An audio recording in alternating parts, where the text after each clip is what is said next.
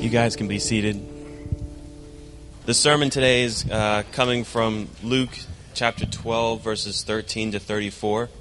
If you guys have your Bibles, please turn to that now. Um, if you don't have a Bible, the reading will be on the, the board behind us. Yeah. Where is it? Yeah. Amen. All right. Hear the word of the Lord. The parable of the rich fool. Someone in the crowd said to him, Teacher, tell my brother to divide the inheritance with me. But he said to him, Man, who made me a judge or arbitrator over you? And he said to them, Take care, and be on your guard against all covetousness, for one's life does not consist in the abundance of his possessions and he told them a parable, saying, The land of a rich man produced plentifully. And he thought to himself, What shall I do? For I have nowhere to store my crops. And he said, I will do this. I will tear down my barns and build larger ones, and there I will store all my grain and my goods.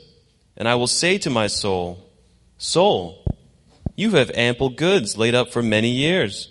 Relax, eat, drink, and be merry. But God said to him, Fool, this night your soul is required of you, and the things you have prepared, whose will they be? So is the one who lays up treasure for himself and is not rich toward God. And he said to his disciples, Therefore I tell you, do not be anxious about your life, what you will eat, nor about your body, what you will put on. For life is more than food, and the body more than clothing. Consider the ravens. They neither sow nor reap, they have neither a storehouse nor barn, yet God feeds them. Of how much more value are you than the birds? And which of you, by being anxious, can add a single hour to his lifespan? If then you are not able to do as small a thing as that, then why are you anxious about the rest? Consider the lilies, how they grow. They neither toil nor spin. Yet I tell you, even Solomon in all his glory was not arrayed like one of these. But if God so clothes the grass, which is alive in the field today, and tomorrow is thrown into the oven, how much more will he clothe you, O you of little faith? And we and do not seek what you are to eat and what you are to drink, nor be worried. For all the nations of the world seek after these things, and your Father knows that you need them. Instead, seek his kingdom, and all these things will be added to you. Fear not, little flock, for it is your Father's good pleasure to give you the kingdom. Sell your possessions and give to the needy. Provide yourselves with money bags that do not grow old, with treasures in heaven that does not fail, where no thief approaches and no moth destroys. For where your treasure is, there your heart will be also.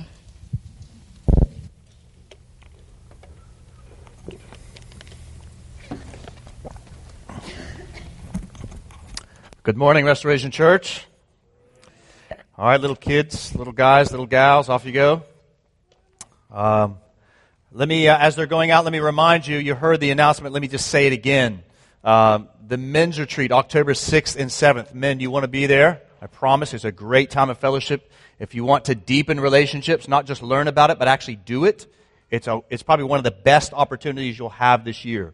So I hope you'll make that a priority and please sign up. That'll help us for planning purposes. The teaching is going to be great.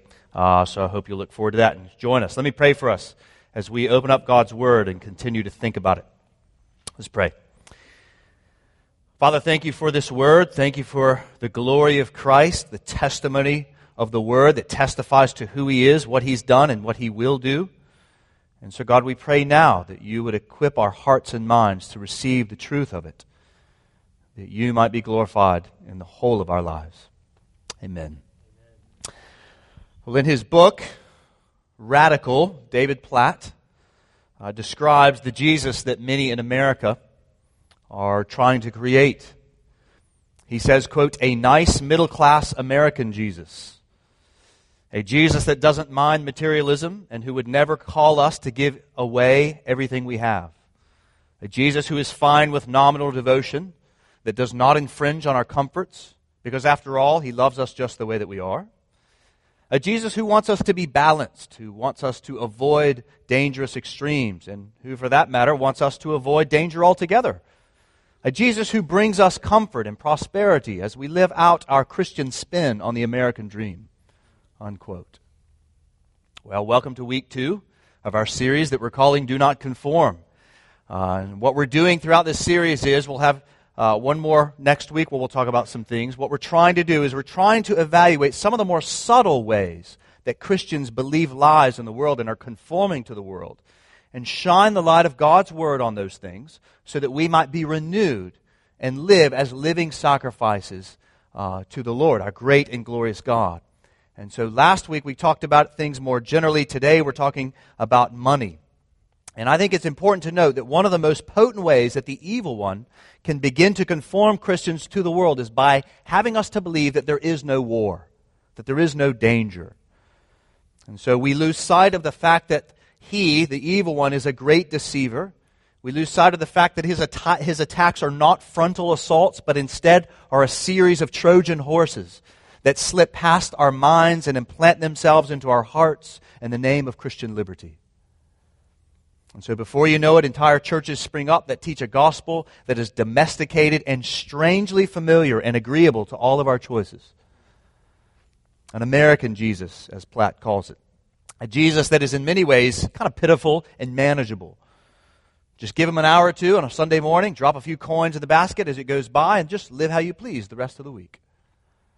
And slowly the evil one wins as he creates gaps between our thinking and our loving.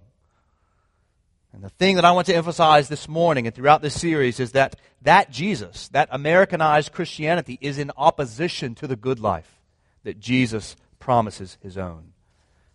In other words, when Paul says, like we saw last week in Romans 12, 2, to not conform to the world, it's not because God is opposed to life and joy, but it's because he's for it that he says that. So the sacrificial life of Christ promises us something better, something deeper, something more rich than the lies that our flesh is prone to believe. And yet it's also true that a life for Christ is costly, but isn't everything that's truly worth it. Well, last week, as I mentioned, we introduced the idea of not conforming to the world. We said that the system of the world is trying to convince us very subtly that we should be our own God push God and His ways out of the center, place me and my passions in the middle. Use God, that's fine, whenever He can serve my passions, but just keep me in the middle. And we began by saying that our hearts, our own hearts, our hearts, need to be changed first by the gospel of grace. And then, then we thought about, after thinking about that, then we thought about the various ways that the world is trying to conform us. Things that are not inherently sinful, but just the mechanisms. So we thought about music and TVs and movies and uh, advertisements and our screens' access to the internet and how they're creating a slow longing for this world uh, instead of the world to come. And we, saw, we thought about how we need to be renewed by the Word of God so that we might again long for our heavenly home. And so this week, as I mentioned, we're going to try to be a bit more specific. Next week, we'll think about relationships. This week, we're thinking about money, and we're going to think about money in a broad sense. If you think I'm going to answer all your questions about money, then you should set your expectations much lower. Uh, that won't happen. I'm just going to try to think us more broadly about how God would have us to think about those things. Um, and so it's interesting to us, I think, at least it's interesting to me, that Jesus talked a lot about money. I mean, a lot about money.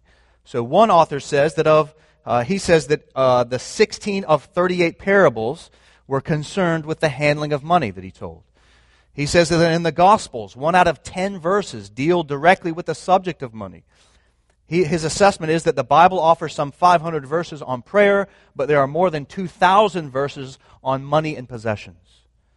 And so there is warning after warning in the Bible about the dangers of the love of money. And yet I think we in America here seem to uh, not listen to those warnings. They, at least they seem to be falling on deaf ears. So we got some college freshmen in the room. There was, maybe you were one of these people. You polled in the 2015 American Freshman Survey. I guess you would be juniors now. And they asked thousands of these incoming college freshmen about their goals and aspirations.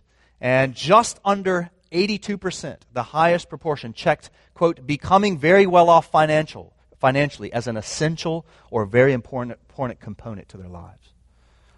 The self storage business, which often serves as an overflow for people's possessions, is a $24 billion industry in America. A huge lots of TV shows have spun off of America's passions for possessions. Shows like American or Auction Hunters, Junkyard Wars, Storage Wars, Buried Treasure, and Hoarders. The average American carries some $15,300 of, a, of credit card debt. And interestingly enough, though unsurprisingly, we find that the more wealth one accumulates, studies would show us, the more wealth one accumulates, the less they believe in God. And the also seems to also be true from studies that the less money and less possessions one has, the more they are inclined to believe in God. Which is one reason among many as to why Jesus warns us against the danger of the love of money. And it's not, guys, it's not as though these having money and possessions seems to solve the problem or seems, to make full the promise that the world tells us that money will complete us and make us happier. That doesn't seem to be happening. So, according to the APA, almost three quarters of Americans feel stressed about money at least some point, uh, at least some of the time. And also, America is well known for being down on the scale of happiness in comparison to other countries. And of course, we know that finances seem to be one of the most prominent reasons for divorce. And so we would be foolish and naive if we thought that we as Christians are above or outside of these pulls. And so again, let's just take some time to think about this passage that was read. We're going to be looking at a few others to see how we might not conform to the world, but instead conform to the world to come with our money. So, first point of two this morning do not treasure what wealth can get you. Do not treasure what wealth can get you. Now, looking at that parable or that uh, passage there in Luke 12, notice there in verse 13 the occasion for Jesus' parable. This guy wants to treat Jesus sort of like one of those money grubbing lawyers you see on TV. You know, like you've been in an accident, I'll get you some money. You know, come talk to me, call this number, dung, you know, those things. But that Jesus says, no, he is not going to let him treat that way. See, like the good spiritual physician that he is, Jesus looks beyond the surface level and into the heart of the man. See, this man in verse 13 is focused on what might be his, his inheritance. See that there? But Jesus is focusing on something that is most definitely his death and its appointment with God. And that, says Jesus, needs to govern us more than the treasures of the earth. So the man, we see, lost sight of eternity in, in favor of immediate circumstances. And I think that we can easily do the same. See, when it comes to money, we too can get focused on what money can do for us more than we focus on the good intentions of God for us. And in steps Jesus with a warning. Take a look at verse 15 there. He says, Take care and be on your guard against all covetousness. Now, the force in the original language there, in the Greek, the force there is very, very strong. It's hard to see it. The force is analogous to what a parent might say when they see their kid wandering into Wisconsin Avenue. Watch out! That's what it's saying. That's the force in the language there. Beware against all, note the word all there. Not all, not some, all covetousness. To covet is to desire. And so Jesus is saying, be on your guard against all of your desires. Now, covetousness can come in a variety of forms. You can covet a neighbor's wife. You can covet a position at work. You can covet a degree. Uh, and here, though, Jesus is warning against the covetousness of what money can get you. And so, looking at that, ask yourself the questions. Notice he says, by the way, back up, life does not consist in the abundance of possessions. So, what is it Jesus is concerned about? Life, right? He's concerned about life. And so, looking at that, just think about that. He's thinking about life. Jesus moves then from inheritance, a question about inheritance, to warning against seeing stuff as the answer to life. So, Jesus then is confronting the lie that money or possessions can accumulate that which is most valuable, that which is true life, that which is joy. Money, of course, we know this. Just stop and think about it for a moment. Money, in and of itself, is nothing more than paper or metal, right? Nothing more than paper and metal. This man, nor any of us, want money for money's sake, nor do we even want possessions for possession's sake. So we want money because we want what they will do for us. So we believe the lie that money can get us what we think we need to be complete. what we think will give us true life, true joy, true happiness. And Jesus here is confronting that lie. If we were to look in Matthew chapter 13, verse 22, Jesus says there that riches are deceitful. They lie. And it goes on to talk about how they choke out the life giving, spirit empowered Word of God that offers new life. See, this man was believing a lie. He was deceived and he was choking, even though it didn't seem that way. The man in the parable was believing a lie and he was deceived and he was choking. And I think we can believe lies that money can get us more of life. But you need to hear this. Don't lose sight of this. If you hear nothing else, hear this. Life cannot be bought. Life cannot be bought, beloved. Cannot be bought. See, man, m- money tantalizes us by convincing us that you need it in order to get life. If you have me, money says, you can get whatever you want and then you'll be happy. You can be, as Satan would say, like God. And in that way, money then is power. If you don't have me, money says, then you'll lose life and joy. But Jesus says life does not consist in the abundance of possessions. Money cannot buy life. And the sooner that you understand that, the sooner you'll understand what true life actually is. And so, friends, this is where the prosperity gospel preachers are so hostile to the gospel and where they distort the gospel. They tell their congregations that they need a $65 million jet to preach a gospel whose main message is the King of Kings becoming poor. They feed the lies of riches by telling their people to give more money so they can get more of what they want. And by doing so, they choke their people by telling them that life is found in the abundance of possessions. And it's not. It's not. You cannot buy true life here on earth. And so take a look down at that parable. Let's think a little bit more carefully about this. Look at verse 16. First off, I want you to notice the man is already wealthy. Did you notice that? And that's important to notice because it tells us that being wealthy in and of itself does not make someone inherently sinful. Being wealthy doesn't make someone inherently sinful any more than being impoverished makes someone inherently righteous. Abraham, David, Job, Josephus, just to name a few, were wealthy people that were known by God. What matters, this is important, what matters to God is the attitude of your heart in relation to your money. What matters to God is the attitude of your heart in relation to your money, in particular, what your money could get you. The way that you you handle your money reveals what your heart actually treasures. That's what we're going to see. So this dude plants some seeds, and it comes back, we see there, plentifully, right? So this guy kind of, in, in our kind of use modern language, he kind of goes and starts his own business, and boom, turns into Google. All right? He gets a lot of money.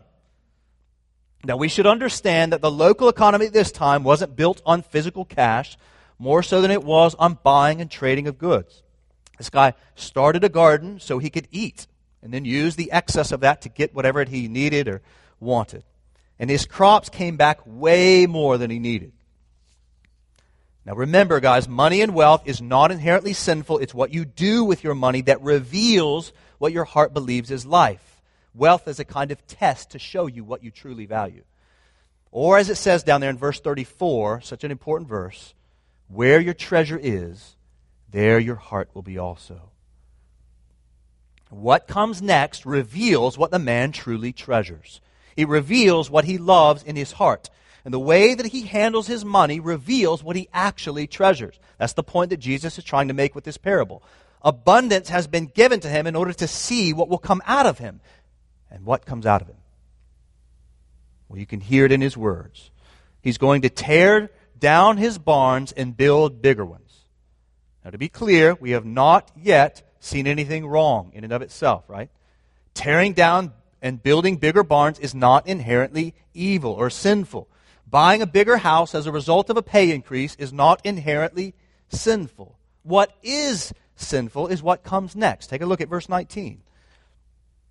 I will say to my soul, You have ample goods laid up for many years. Relax, eat, drink, be merry. Do you hear what he values there?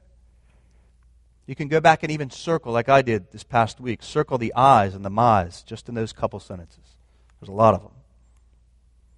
What you do with your treasure reveals what your heart actually treasures. Not just what you say you treasure, it reveals what you actually treasure. And what do the words reveal about the man? It reveals that he treasures himself. Which is exactly what we thought about last week, right? What, how the world is trying to conform us. His ease, his meals, his own merriment. That's what Jesus concludes about the man. That's his conclusion. He calls him a fool in verse 20 because he can't take his wealth with him when the Lord takes his life that night.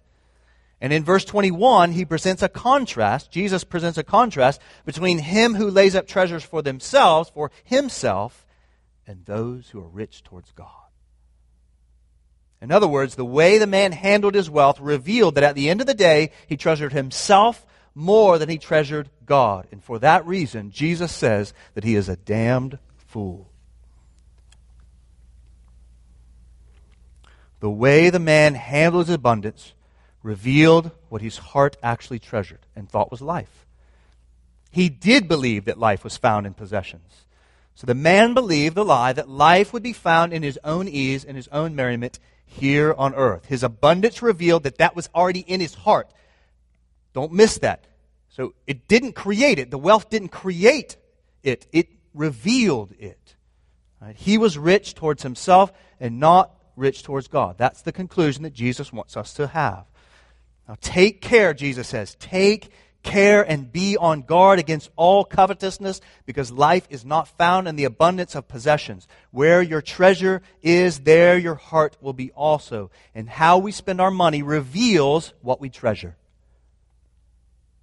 Now, it's easy for us to kind of evaluate that parable and kind of see that there in the text.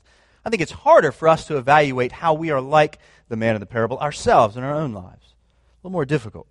And so let's ask the question what are some of the lies that we are tempted to believe will give us life as it relates to what money will give us? Or how does our attitudes towards money reveal that we might treasure ourselves more than God? Well, here are a list of lies that I think that we are tempted to believe. We can believe that money will get us esteem or favor with others. We're tempted to believe that money can get us to feel better about ourselves and our own self worth because, you know, you've arrived since you have so much money and other people don't. We, we can believe that more money equals more favor from God. There are books that even says things like that. We believe that more money, we can believe that more money will make it possible for us to control our lives. Now, most of the time we would never say that, but that's actually what's functioning, right? I know that has for me. I've done a lot of repenting this week. If we have more money, we have more options, we tell ourselves. More options equals more life and joy. More money would be more security.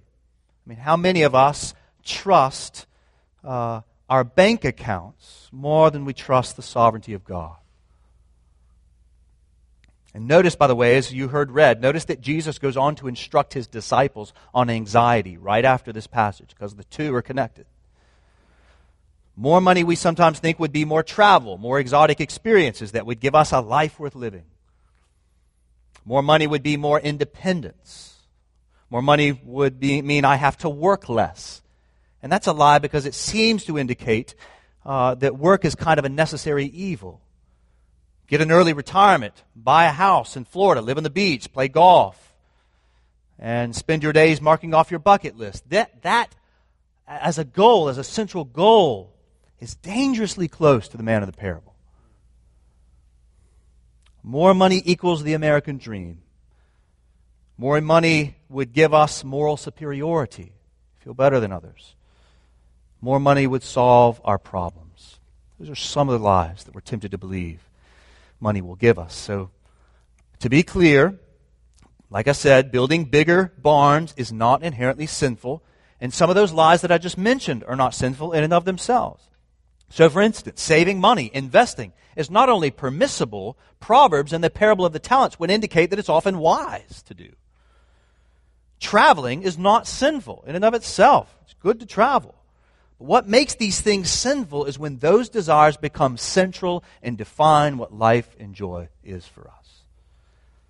So remember what Jesus said. He said, When you lay up treasure for yourself, and you're not rich towards God. That's when it becomes a problem. That's the message, by the way, that the world is trying to get you to conform to. So one saying goes, you probably have heard it before, it's not having money that's the problem. It's when money has you. And you know it has you when you find yourself treasuring those things more than you treasure God. So God is most interested, as I mentioned before, in the attitude of your heart. And again, it's not just what you say, it's not just what you think, it's what you actually love, as is represented by the way you handle your money. So you may think that life is found in God, but you may actually love something more than Him, as is evidenced by the way you handle your money. And so, what hints We've, we've identified some things of some lies we might believe, but what are some hints that may indicate to us that we are actively believing those lies? That we really have found uh, more, we're really thinking more about ourselves than we are being rich towards God?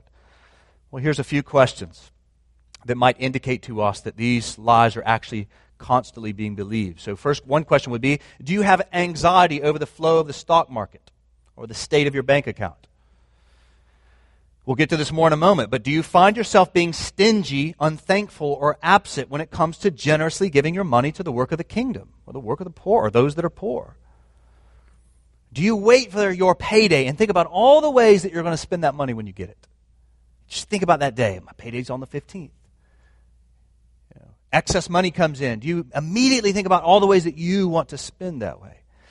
Do you find yourself consistently I want to put an emphasis there. It's not wrong to be dreaming about traveling, but do you find yourself consistently dreaming about all the places that you want to travel, but rarely dreaming about the ways that you want the gospel to travel? Do you have a large accumulation of luxurious debt from having bought things, most of which you don't need? Similarly, do you find yourself on that so called hedonic treadmill where you keep buying things over and over and over again to try to make your soul complete or feel happy, and they do for a week or two, and then you buy something else? Or are you neglecting basic responsibilities in your life in order to make money, make more money, so that you can then move on to something else? Are you neglecting responsibilities in favor of trying to work more to earn more money?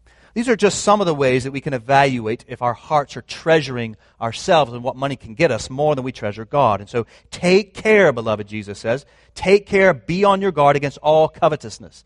That verse you knew I was going to read today, 1 Timothy 6:10, so helpful. The love of money is the root of all kinds of evil. It is through this craving. We might know that first sentence. Listen to the second one. It is through this craving that some have wandered away from the faith and pierced themselves with many pangs. You can think about Demas that did this. Ecclesiastes 5:10 He who loves money will not be satisfied with money, nor he who loves wealth with his income. This also is vanity. Go back this afternoon and read Luke chapter 16, verses 19 to 25. Write that down and go back and read it this afternoon and see what Lazarus, the rich man, would have to say after he dies and is able to evaluate what happened in his life. And compare that to the poor man in the story. Or even if you don't want to listen to Scripture, you're not a Christian and you're just sort of thinking about things. Listen to someone that achieved fame and fortune he said, I think everyone should get rich and famous and do everything they ever dreamed of so they can see that it's not the answer. Unquote. And this is a guy, if I gave you his name, you'd know who it is. So if that's not the answer, what is? Right? What is the answer to life if it's not in what money can get us? If money can't buy life, then what is life and where can I find it? Maybe you're asking that this morning. Maybe that's one of the reasons you came to church this morning. And for you, Christian, how would you, how should you use your money? How, how can we conform to the world to come and not this world with our money? Well, all I've said so far is the way we handle our money reveals what we treasure. The attitudes of our heart is what is most important. And so don't treasure what money can get you. Second point, treasure God. Treasure God. Look again at the end of the parable there in verse 21. Treasure God. Look at verse 21. Jesus says, Life is not found in the abundance of one's possessions. It's not found in stuff. It's not found in laying up treasure for yourself. It's being rich towards God. That's what Jesus says. Jesus goes on to teach the disciples in verse 22 of Luke 12 to not be anxious about your life. There's that word again. Verse 23, he even explains it more. Life is more than food, and the body more than clothing. And then he concludes in verse 31 down to 33 Seek the kingdom, being rich towards God. Seek the kingdom, and these things will be added to you. Fear not, little flock, for it is the Father's, don't you love this word? Father's good pleasure to give you the kingdom. He's so happy to give you the kingdom. Sell your possessions, give to the needy, provide yourself with money bags that do not grow old, with a treasure in the heavens that does not fail, where no thief approaches and no moth destroys.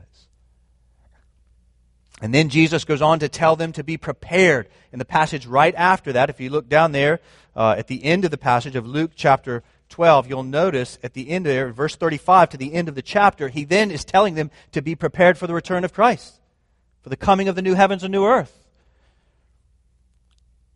Fully restored kingdom of heaven here on earth. And so, do you see what Jesus is saying in all of this? Jesus is not telling us that our desires are too strong. He's telling us that they're too weak. He's telling us that we should desire wealth. How about that? You didn't expect me to say that, did you? You should desire wealth. You should desire riches. We're just looking for them in all the wrong places. The world is trying to teach us to find wealth here. And Jesus is trying to tell us to find wealth there. Ultimate wealth there. In Him, in His heavenly kingdom. He's warning us of earthly treasures because they because they do not orient our hearts towards that which is most valuable. He wants us to be rich in God. Rich in God. He wants us to treasure Him above all things. Matthew 6, 19 to 20. Do not lay up for yourselves treasures on earth, where moth and rust destroy, and where thieves break in and steal. Okay, God, what should I do? Where should I, what, where should I storm up? But lay up for yourselves treasures in what? Heaven Verse 24, he goes on in that same passage you cannot serve both God and money.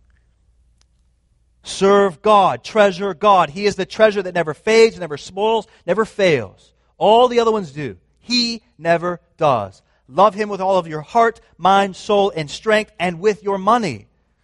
Don't love yourself and your desires. Love Him and His desires for you.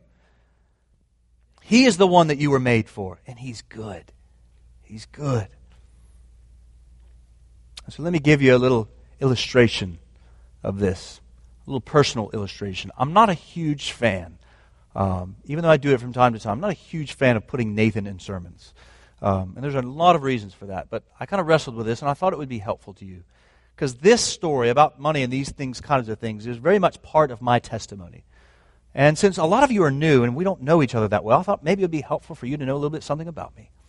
So I hope that this testimony will illustrate the point that Jesus is making to be rich towards God and the emptiness of money. So when I was dating and eventually married my wife, Andy, we both loved Jesus. Uh, we were really living, though, that kind of Americanized version of Christianity. We're living in suburban Atlanta, uh, where plenty of churches can be found and comfortable Christianity can be found. The gospel, I think we believe the gospel, we were regenerate, but the gospel that we believed in was kind of safe and easy and comfortable. And so both Andy and I had good jobs.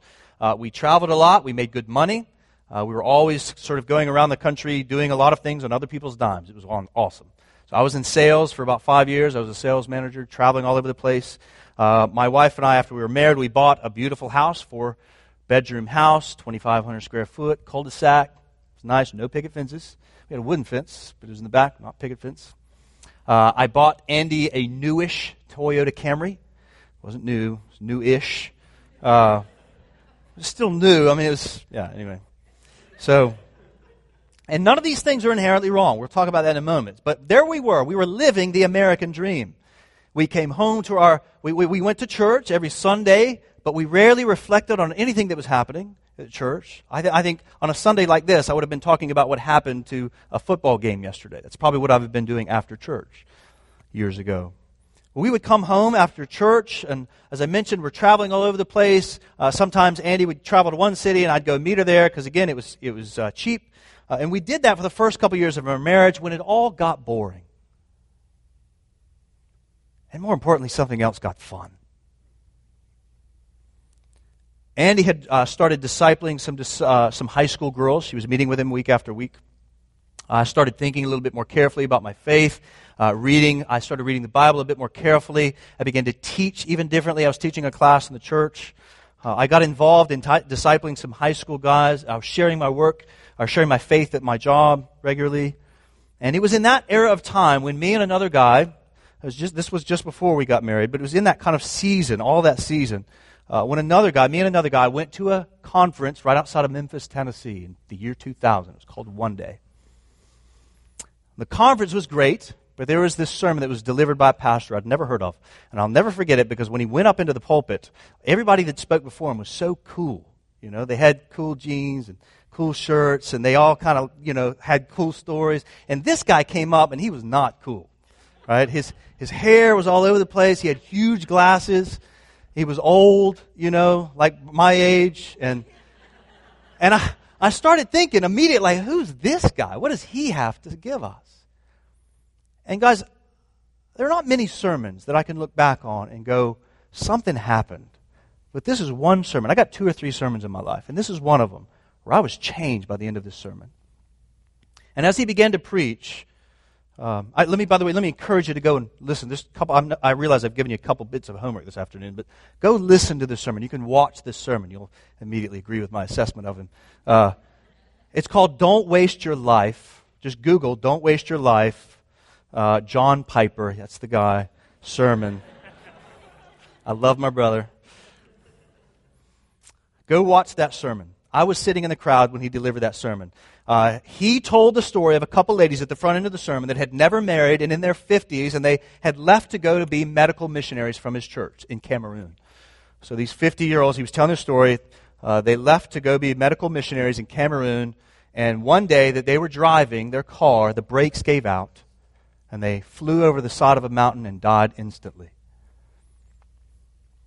And he asked the question to his congregation as he was shepherding them through that grief Is that a tragedy? And he quickly said, No, it's not a tragedy. He was sharing all of this with us there at the conference. And he goes on to say, I'll tell you what a tragedy is. And he read a story from Reader's Digest about a couple that retired, bought a boat, played softball, and were collecting shells. And he went on to say this is a quote from the sermon that's a tragedy. And people today are spending billions of dollars to persuade you to embrace that tragic dream. And I'm pleading with you with all of my heart don't buy that dream. The American dream, a nice house, a nice car, a nice job, a nice family, a nice retirement, collecting shells as the last chapter before you stand before the creator of the universe to give an account of what you did. And you say, Here it is, Lord, my shell collection. And I was captivated by this sermon because it didn't seem like an act. Like he, he seemed to really believe what he was saying. It was like a father talking to his son and exhorting him. He preached appropriately from Galatians 6:14, a great verse for this sermon. Boasting only in the cross of our Lord Jesus Christ, for whom the world was crucified to me and I to the world. That was his text. And the Lord was already at work in my life, but by the end of that sermon, my life plans were decimated. I just saw the world differently. See, he had spoken into that boredom and that emptiness, and he'd also spoken into the joy. And he showed me a gospel. I'm so thankful to God for this servant. He showed me a gospel, uh, a Jesus that I'd never really fully understood or had modeled for me. I saw gaps between my thinking and my loving, and he showed me a better life. And sometime after that, it was a few years after that, Andy and I left our high paying, luxurious jobs. We sold our house and we moved to a tiny little apartment in North Carolina so I could study the Bible. And, folks, let me tell you, that was one of the best decisions I ever made. And I tell you that for one reason. I'm older than most of you in this room. I'm older than most of you in this room, and I've kind of been to that sort of mountaintop, those lives. Uh, my wife and I were able to achieve most of those. Traveled a lot, had the house, the car, everything, all those things. I achieved success in the eye of the world. I had achieved that American dream of tra- travel and comfort and safety, and it was all empty. It didn't deliver.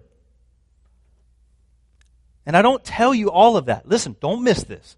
Don't walk out of here saying that I need to go and quit my job and go off to seminary and not make money. I'm not telling you to do that. That's not why I share that story with you. I'm telling you this.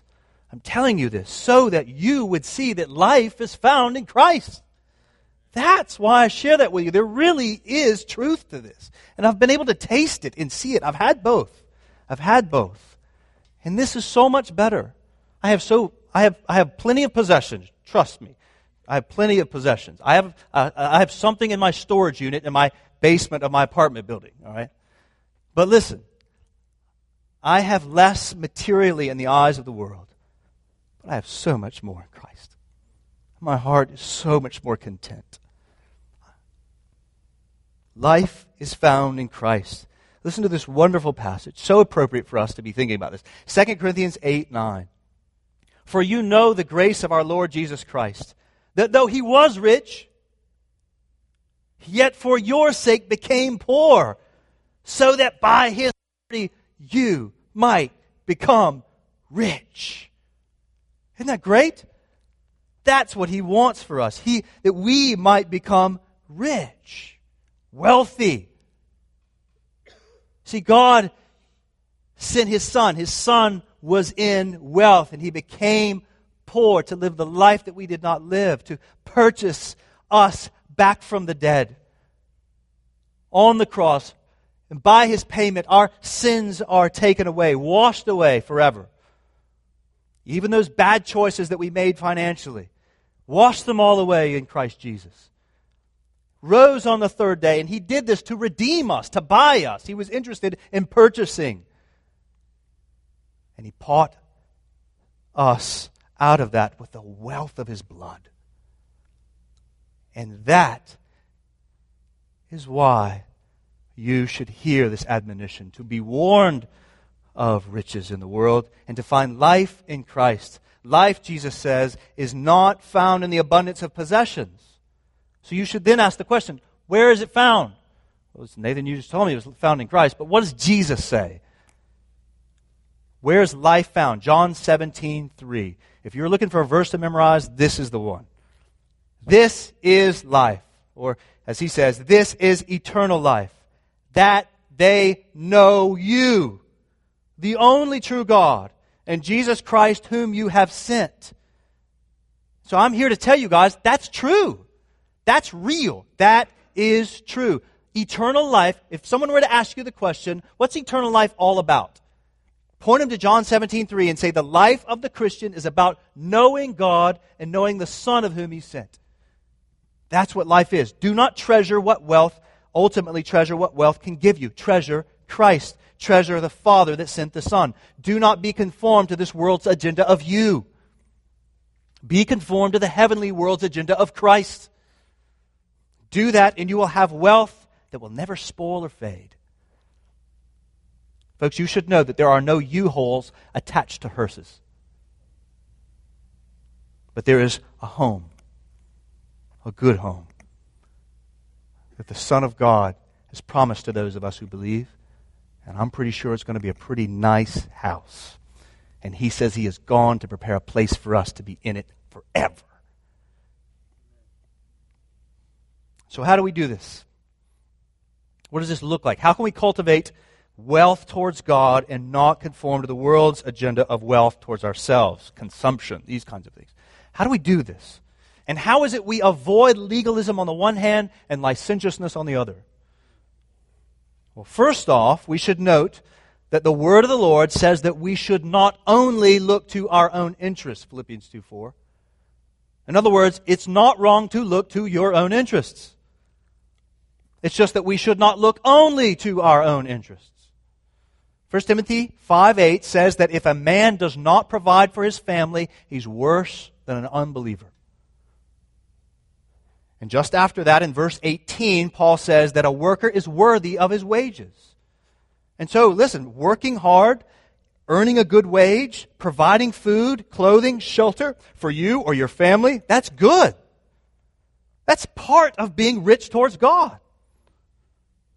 But secondly, Proverbs tells us time and again about the wisdom of planning ahead. You just read through Proverbs, this will come up regularly. And so saving money, even investing money, is considered wise. And how about this one? This verse blew me away. Go back and read Proverbs 21 20, where it says that it is, quote, wise to have precious treasure and oil in a dwelling. Didn't expect to read that in the Bible. So from that, we can see that owning a home, having a nice thing, sometimes considered wise. And so buying yourself a new pair of tennis shoes or a new pair of jeans is not inherently sinful. Remember, it's not wealth and possessions that God condemns. It's when your heart treasures those things as the definition of life more than God. That's when it becomes a problem. Jesus does not say that you, that you don't have possessions or you can't have possessions. He warns us of thinking that the abundance of possessions of life is that is the definition. That's what he's warning us to. He doesn't even say that a rich man can't get to heaven. He just says that it's hard. It's hard for a rich man to get to heaven. And so if I run into you at the outlet mall, don't judge me. All right? And I'm not going to judge you. Right? if I see you know, if I see Travis rolling up in a new car next week, I'm not going to judge Travis. You shouldn't judge Travis, right? Start thinking about all the things. Oh man, I guess he doesn't. I guess he loves the world. He's conforming. Travis was so. You know, don't do that. Don't do that. But if these kinds of things are happening regularly and you are giving little time or begrudgingly giving even of your money to the work of God's kingdom, then you stand in danger of Jesus' warnings.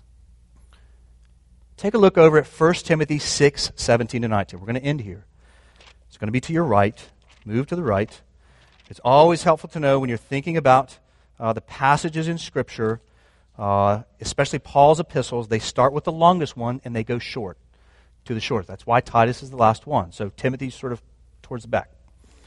So 1 Timothy chapter 6. Here we're going to get some specific, I think, definitions or specific illustrations of how we can be rich towards God with our money. Take a look at verse 17 and 19. I'm going to read there. Here we've got some more practical. You're going to want them to be more practical than, the, than Paul's being, but I think it's wise that God kind of stay more broad. Um, these are some more practical ways. How is it we we're answering the question how can we not conform to the world and conform to the world for the come with our money? 1 Timothy 6 17 says this As for the rich in the present age, by the way, that's basically everybody in this room. You should know that.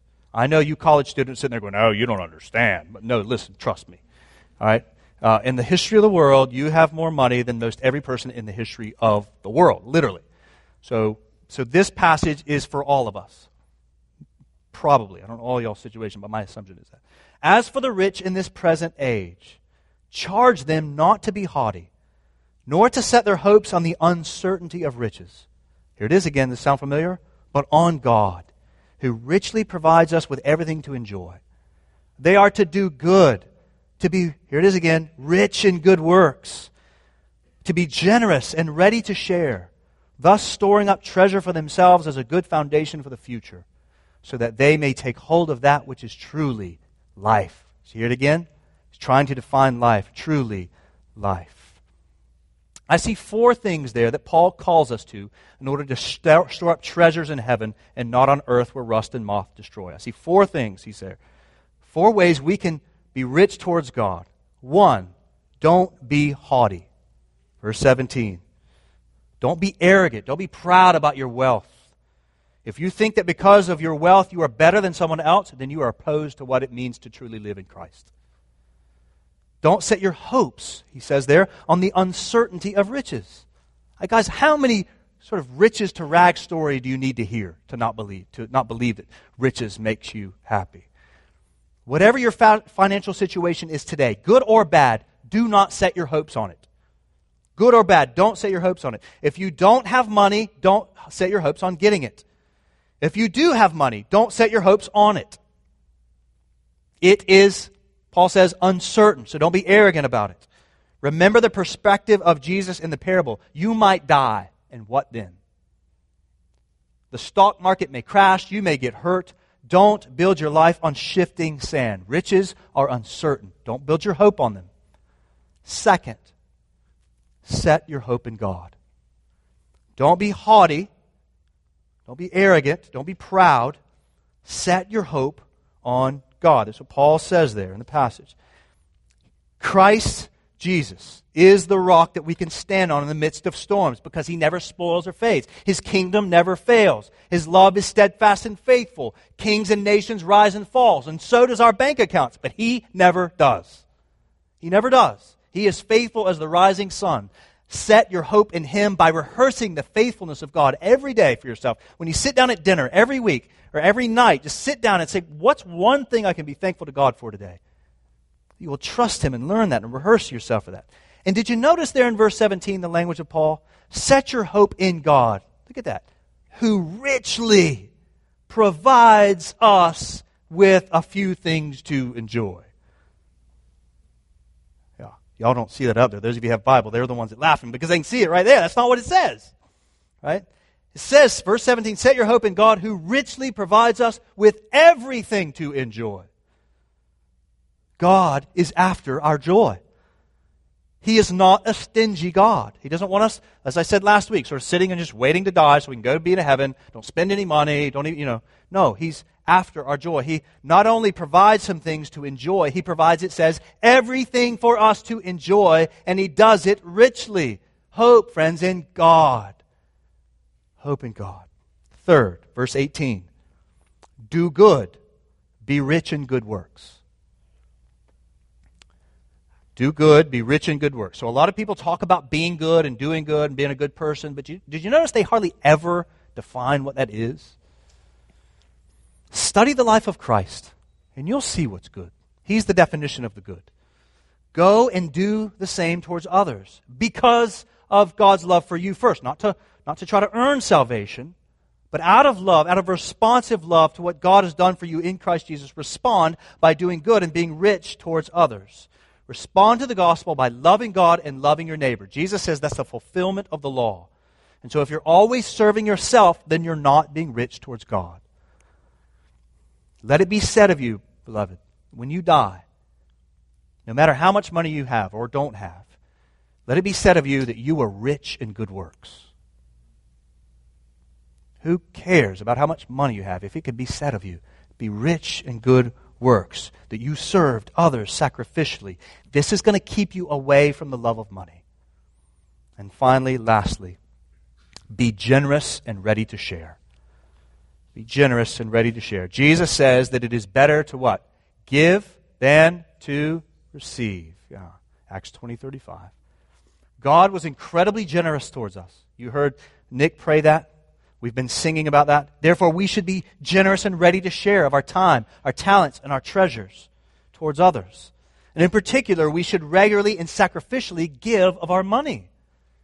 See, while it's true that the tithe is not commanded as a New Testament principle in the church, it is a wise principle. It's a good place to start.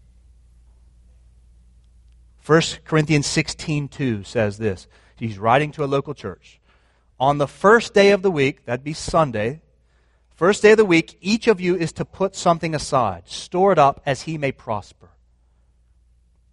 So the first day of the week would have been when the church gathered. This is one of the reasons we take up an offering every Sunday. And so heed the counsel of Paul that says to regularly give to the work of the kingdom here at Jesus' church and do it cheerfully and I want to make a case, by the way, that the first and primary place that you as a Christian should be giving of your wealth is to the local church. I'll give you one reason for that. It's a really simple one. Jesus says the thing that he's using to build his fame on the earth is the church. Matthew 16, 18. I will build my church. It's the one thing that you can be sure of will not fail. Give your money there. Start there. Focus there. Do other things. My family and I, we do other things, but we focused here. And these are the ones we committed to, right? So, members of Restoration Church, this is what you promised when you became a member.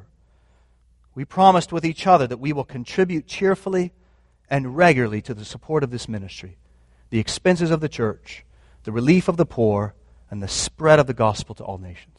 And we said that because that's what the Bible teaches. It's good for us. We're, We should know, some of you should know, we're a little behind in our giving this year so far. But listen, the, the baskets have already been taken up. All right? We're not going to do another offering after the sermon. All right? But, I, but, but, but you should evaluate. You should evaluate that promise that you said.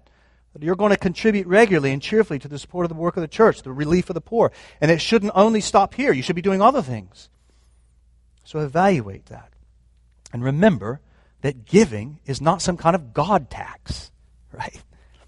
This is God's good plan for you to sanctify you. How does God sanctify? I want some sanctification, God. Grow me, mature me. Okay, here's one way give your money away. Well, I don't want to do that. Right. Right? So now that's how you get sanctified, right? You do stuff you don't want to do. We've been fasting this week, right? How many people like were like me and got grumpy? I want food. Give me food, right? But no, that God is sanctifying me. I was going to tell a story. I'm stopping. Uh, yeah, it's good when we can't do things, or even when we want to do things, and we do them as a way of sacrifice to God. And those are the ways that God grows up us up in that good, acceptable, and perfect will of God, which is our sanctification. Giving is so much more fun than receiving. Those of you that have kids know this. If you want kids and the Lord blesses you with children someday, you'll know this. On Christmas morning, it's so much more fun. You thought it's fun to open up your own gifts. So much more fun giving stuff to my kids and watching them open them up. Now, I realize this is really quick. I realize that a lot of you are in debt. That's another way in which we kind of conform to the world in some ways. And there's all kinds of theories about, you know, debt is good, debt bad, good debt, bad debt, all those kind of things. Uh, we know Scripture is very clear. It doesn't it, it speaks poorly against it. Does not Scripture does not like debt. And one reason it does is because it limits your ability to give, so that you can joyfully participate in being generous. And so, do all that is possible to avoid more debt and to pay off what debt you have. And if you have any questions about these things, go talk to our lay elders. Uh, and I say that not because I don't want to talk to you, but I was thinking about this week about how all of them actually thought a lot about this stuff. So Chris Ambridge and Kyle Mays and Nick Teku, these guys have thought a lot about money. Um, and so there would be good resources for you to talk to about these kinds of things. Not just debt, but anything in relation to your uh, money, about grounding it and doing it. But don't get caught up, guys, on these particulars. So many of you, in your minds are running towards specific things. Don't get too caught up on the specifics. Get caught up in Christ and His gospel. Do not conform to the world by treasuring what wealth can do for you. Treasure God and enjoy Him forever by building your treasure in heaven. Enjoying the life, enjoying the life that you have now in Christ Jesus. This good, perfect gift and acceptable gift that is Christ Jesus. Love Him, give to Him, live for Him, and live sacrificially for others. Conform to the world to come, and you will know what true life is. Let's ask for help pray.